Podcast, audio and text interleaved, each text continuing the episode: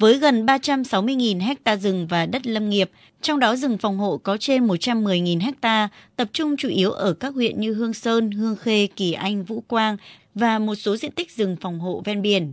Tỉnh Hà Tĩnh đã đẩy nhanh việc ra soát theo yêu cầu của Thủ tướng Chính phủ. Ông Hoàng Quốc Huấn, Tri Cục trưởng Tri Cục Kiểm lâm Hà Tĩnh cho biết, việc ra soát rừng phòng hộ đã được các ban ngành, đơn vị trên địa bàn thực hiện nghiêm túc, hiệu quả.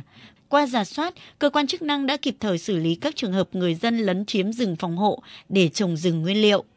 Thực hiện à, nội dung rà soát diện tích rừng à, phòng hộ, thì vừa qua chúng tôi cũng đã phối hợp các ngành địa phương để ra soát lại các diện tích để rồi à, có các cái giải pháp quản lý, bảo vệ cũng như là phát triển bền vững đối với cái diện tích rừng phòng hộ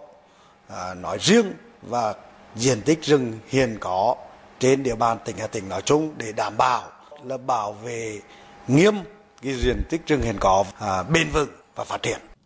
là đơn vị quản lý diện tích rừng lớn 25.000 ha, trong đó có 22.000 ha rừng phòng hộ và 3.000 ha rừng sản xuất. Thời gian qua, Ban Quản lý rừng phòng hộ Ngàn Phố đã cùng với chính quyền và người dân địa bàn 12 xã thuộc huyện Hương Sơn thực hiện tốt công tác bảo vệ, phát triển rừng, nhất là diện tích rừng phòng hộ. Mặc dù phần diện tích rừng phòng hộ trên địa bàn huyện Hương Sơn trải dài tại nhiều xã, giao thông đi lại khó khăn, nhưng nhờ làm tốt công tác tuyên truyền, phân công lực lượng tuần tra, bảo vệ hợp lý nên đã hạn chế tối đa các hành vi vi phạm. Ông Phan Văn Đoài, Chủ tịch Ủy ban nhân dân xã Kim Hoa, huyện Hương Sơn, tỉnh Hà Tĩnh cho biết. Diện tích của Kim Hoa thì 1.986 ha rừng sau khi sát nhập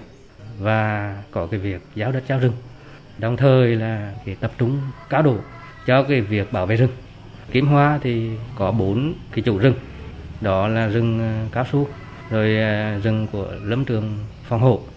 rồi rừng giao cho nhân dân. Trong thời gian vừa rồi thì đã họp đánh giá lại rừng phòng hộ